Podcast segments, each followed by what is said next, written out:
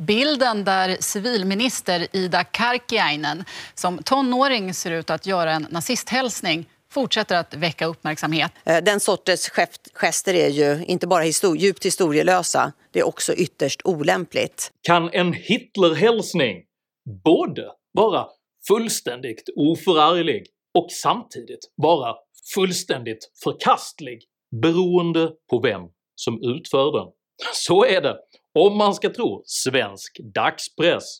Jag heter Henrik Jönsson och jag är en oberoende libertariansk entreprenör och samhällsdebattör. Sveriges nya civilminister har på ett fotografi avslöjats utföra en gest som framstår vara en Hitlerhälsning. Räcker civilministerns avståndstagande för att gesten ska tolereras som en ungdomssynd tillämpas i så fall denna lyhörda tolerans konsekvent mot alla som tar avstånd från tidigare missdåd? Och vad händer med ett samhälle som dömer olika människor på olika sätt för samma typ av gärningar?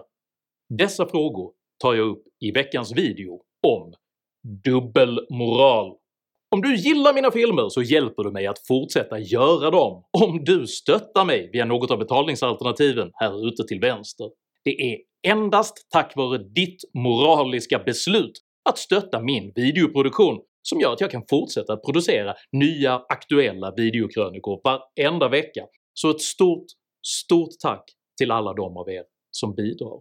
Är du ny här på kanalen så kan du dessutom med fördel prenumerera här nedanför. Se även till att klicka på den där omoraliska klockikonen, men tillämpa framförallt dygden att prenumerera på mitt veckobrev som finns länkat i videons beskrivning här nedanför, så missar du garanterat aldrig när jag släpper nya videos, vilket jag gör med oantastlig moralkänsla varenda lördagsmorgon klockan 08.00 svensk tid.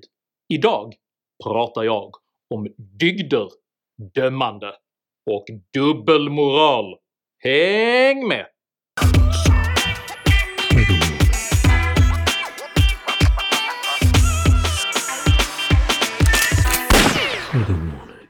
Ve er skriftlärda och fariseer, ni hycklare! Ni bygger profeternas gravar och smyckar de rättfärdigas minnesstenar. Ni ser ut som om ni var rättfärdiga, men inombords är ni fulla av hyckleri och laglöshet. Med dessa svidande ord angriper Matteus evangeliets 23 kapitel sin samtids makthavares hycklande dubbelmoral. Dubbelmoral innebär i korthet att man förespråkar andra moraliska principer än de man själv lever efter vilket i förlängningen leder till både förakt, misstro och moralisk korruption i samhället. Dubbelmoral kan således liknas vid en form av etisk inflation eftersom ett samhälle med olika moraliska regler för olika människor skapar drivkrafter för samtliga medborgare att genom hyckleri försöka tillskansa sig olika typer av fördelar.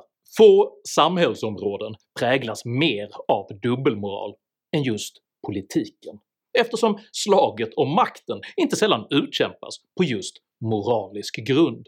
Sveriges rådande och unika kombination av en nytillträdd regering och en starkt moraldriven valrörelse har därför ställt den politiska dubbelmoralen i blixtbelysning, där den sittande regeringen försöker utmåla oppositionen som demokratiskt och moraliskt illegitim. Och då är det fara färdig för vårt land medan oppositionen i sin tur gör sitt bästa för att finna moraliska tillkortakommanden hos regeringens ministrar. Vårt tålamod är slut och vårt förtroende är förbrukat. Från Moderaternas sida yrkar vi i enlighet med reglerna om misstroendeförklaring. Bakgrunden till denna infekterade situation står att finna i Sveriges besvärliga parlamentariska läge, där vänsterregeringen och dess omaka stödpartier haft som enda gemensamma prioritet att exkludera Sverigedemokraterna från politiskt inflytande. I takt med att denna positionering har förlorat sin attraktionskraft och att ett legitimt borgerligt oppositionsblock formerats har den sittande regeringen haft som enda utväg att skruva upp volymen på sin kritik. Denna valtaktik har bland annat uttryckts genom återkommande undermineringsförsök av oppositionspartiernas demokratiska legitimitet. Flera av de konservativa har gång på gång visat att de är inte att lita på för den här uppgiften. Det är många av dem som har gett upp kampen nu mot de högerextrema istället försöker använda deras röster för att själv komma till makten. Och sen fundera på hur man ska kunna kopiera deras retorik och till och med samarbeta om deras politik. Högerextremisterna, de behöver mer motståndare, inte kopior. Denna typ av retorik kompletteras sedan med tillmälen syftade till att associera hela oppositionen med högerextremism. Ja, det är ju det är inget nytt begrepp som Bolund eh, använder, det är ett vedertaget begrepp. Det är ett vedertaget uttryck. Språkrådet har ju definierat vad blåbrun innebär och det är ju när högerpartier öppnar för främlingsfientliga partier. Det är inte ett parti som andra. Sverigedemokraterna sticker ut, både i sin historia men också i sin nutid. Det var ju bara häromdagen som en av deras tjänstemän i riksdagskansliet avslöjades med att eh, ha en koppling till vit maktrörelsen. Och som också hade en koppling till er? Eh, för mer än 20 år sedan. Det är ju exempel att man försöker begränsa medias eh, frihet. Eh, att man till exempel drar ner väldigt hårt på public service, vilket ju vi tycker är ganska farligt för det demokratiska samtalet. Men när det gäller pressfriheten så var det ju bara nyligen som ett antal höga miljöpartister la ett förslag om att man skulle vika halva Rapport och Aktuellt till miljönyheter och att man skulle tvinga public service att göra det. Eh, så hur står det till med er egen pressfrihetskompass? Det är dessa gälla brösttoners hyperbola substanslöshet som gjort situationen så prekär när Sveriges nya civilminister Karkiainen på bild nu avslöjats utföra vad som sannolikt är en nazistisk gest. Det är klantigt att göra en sån, eh, ett sånt uttryck när man är 15 eller 16. Men du kan inte heller garantera att du inte har Sig Hallat vid andra tillfällen, i så fall då också enligt dig ironiskt? Ironiskt kan det ha förekommit. Eh...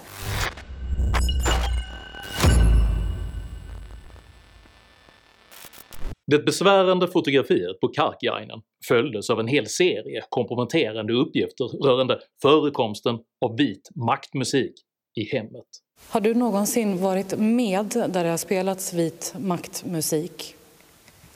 Jag har eh, eh, i vår lägenhet har jag ibland hört att eh, någon har slagit igång eh, den typen av musik som inte jag sympatiserar med och då har jag också varit noggrann med att stänga av Eh, det kan vara så att jag har missat att stänga av vid något tillfälle när man inte har registrerat det, men det kan ha hänt. Dessa uppgifter kompletterades sedan med information rörande Karkiainens partners medverkan i ett hårdrocksband med påstådda kopplingar till högerextremism.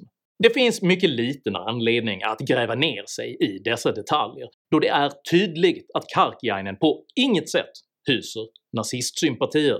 Vad som däremot är intressant är de politiska och mediala reaktionerna på dessa avslöjanden och deras underliggande motiv. Journalister och vänsteraktivister reste sig nämligen nu som en man för att bagatellisera samma uppgifter som sannolikt hade framhållits som demokratividrig fascism om avsändaren varit del av oppositionen. Ungdomens ironi är ofta helt orimlig är det ens relevant vad en politiker eventuellt gjorde på en fest någon gång när hon var 15? Politiken behöver fler som vet hur ful en hemmafest utanför storstädernas innerstadsskolor kan se ut. Mitt största problem med SD har aldrig varit att de heilat. Mest frapperande var det dock att se opinionsbildaren Henrik Arnstad som under åratal identifierat praktiskt taget allting som rasism. Rasism, kris, rasism, rasism, rasism, rasism, rasismens rasistiska mm. krafter. Vifta bort just Hitlerhälsningar som irrelevanta. Hela golvet heilade, men andelen nazister var typ noll. Och ett av de mer underhållande perspektiven fastslog att gesten kanske i själva verket var en form av excentrisk stretching. På snarlikt sätt tävlade de etablerade mediala kommandohöjderna om att trumfa varandra med att relativisera, spela ner och uttrycka förståelse för Karkiainen. Denna förståelse kan dessutom sammanfattas med de märkliga orden “Den som aldrig har heilat har aldrig varit barn”. Dagens Nyheters Per Svensson förfäktade ungdomens dåliga impulskontroll. Samma tidnings Erik Helmersson uttryckte fasa över sitt eget 15-åriga fylle-jag. Hanne Kjöller klämde ur sig en indignerad text om den ojournalistiska fräckheten i att publicera besvärande information. Svenska Dagbladet publicerade en 20 000 tecken lång lokalpatriotisk hagiografi om klasskampens ibland svårtolkade uttryck i Karkiainens hemstad Haparanda. Och Aftonbladets excentriska kulturaktivist Martin Ågård fastslog att högerextremistisk lek alltid varit ett vitt ungdomsprivilegium. Alltså, utan att sätta mig på någon moralisk hög häst just här så framstår all denna argumentation som fullständigt desperat. Jag är på inget sätt Guds bästa barn, och ni ska veta att jag åtskilliga gånger har befunnit mig i situationer med påtagligt tveksamma moraliska kvaliteter, men jag har aldrig heilat. Jag har aldrig komponerat rasistiska kampsånger, jag har inte ens varit på en fest där folk spelat vit maktmusik. Efter en snabb kompisinvitering via sms visade sig faktiskt att ingen av mina närmaste vänner heller har gjort något av detta. Har verkligen alla andra gjort det? Det är ingen som tror att Karkiainen är nazist, och det är inte heller detta som mediernas öronbedövande apologes handlar om. För allt handlar om att försvara det egna brunsmetningsprivilegiet.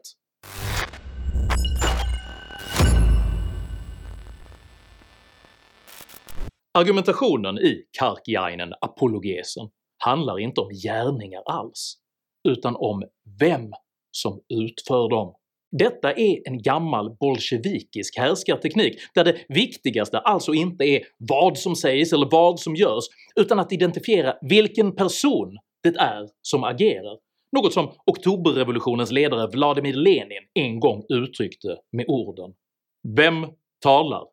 Detta är det enda vi behöver veta”. För mellan raderna i samtliga apologetiska texter ligger nämligen deras verkliga poäng inbäddad i form av avslöjande värdeord. Skadeglädjen, högertwittraren, kränkt twitterflöde, SDs enda nazistproblem, arga SD-röstande glesbygdsbor. Det hela uttrycktes i klarspråk av skolaktivisten Jenny Maria Nilsson på Twitter. “Drevet mot Karkiainen är påhittat. M driver det för att kunna skydda SDs bruna felsteg. För om man ska visa tolerans och förståelse när Karkiainen tar avstånd från olämpligheter i sitt förflutna, så måste man principiellt även utsträcka denna toleranta förståelse till sina meningsmotståndare.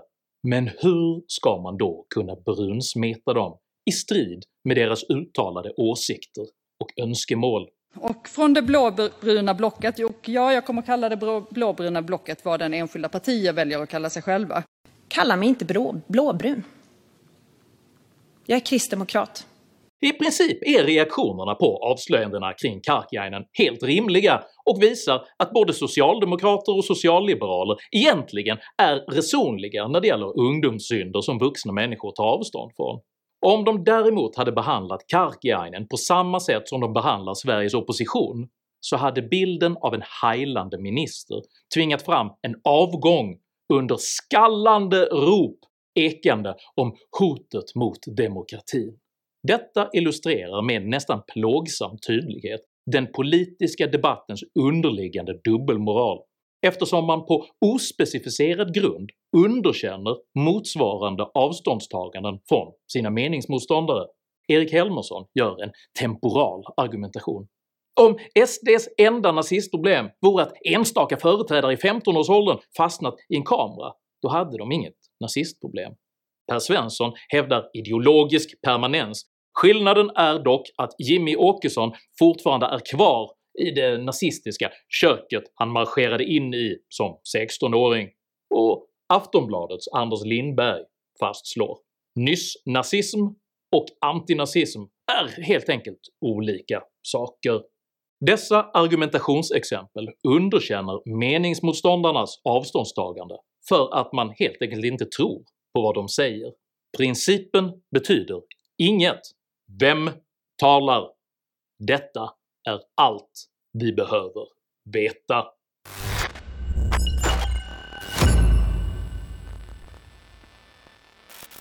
Vänsterblockets smutskastningskampanjer kommer naturligtvis att fortsätta eftersom de inte har något annat val.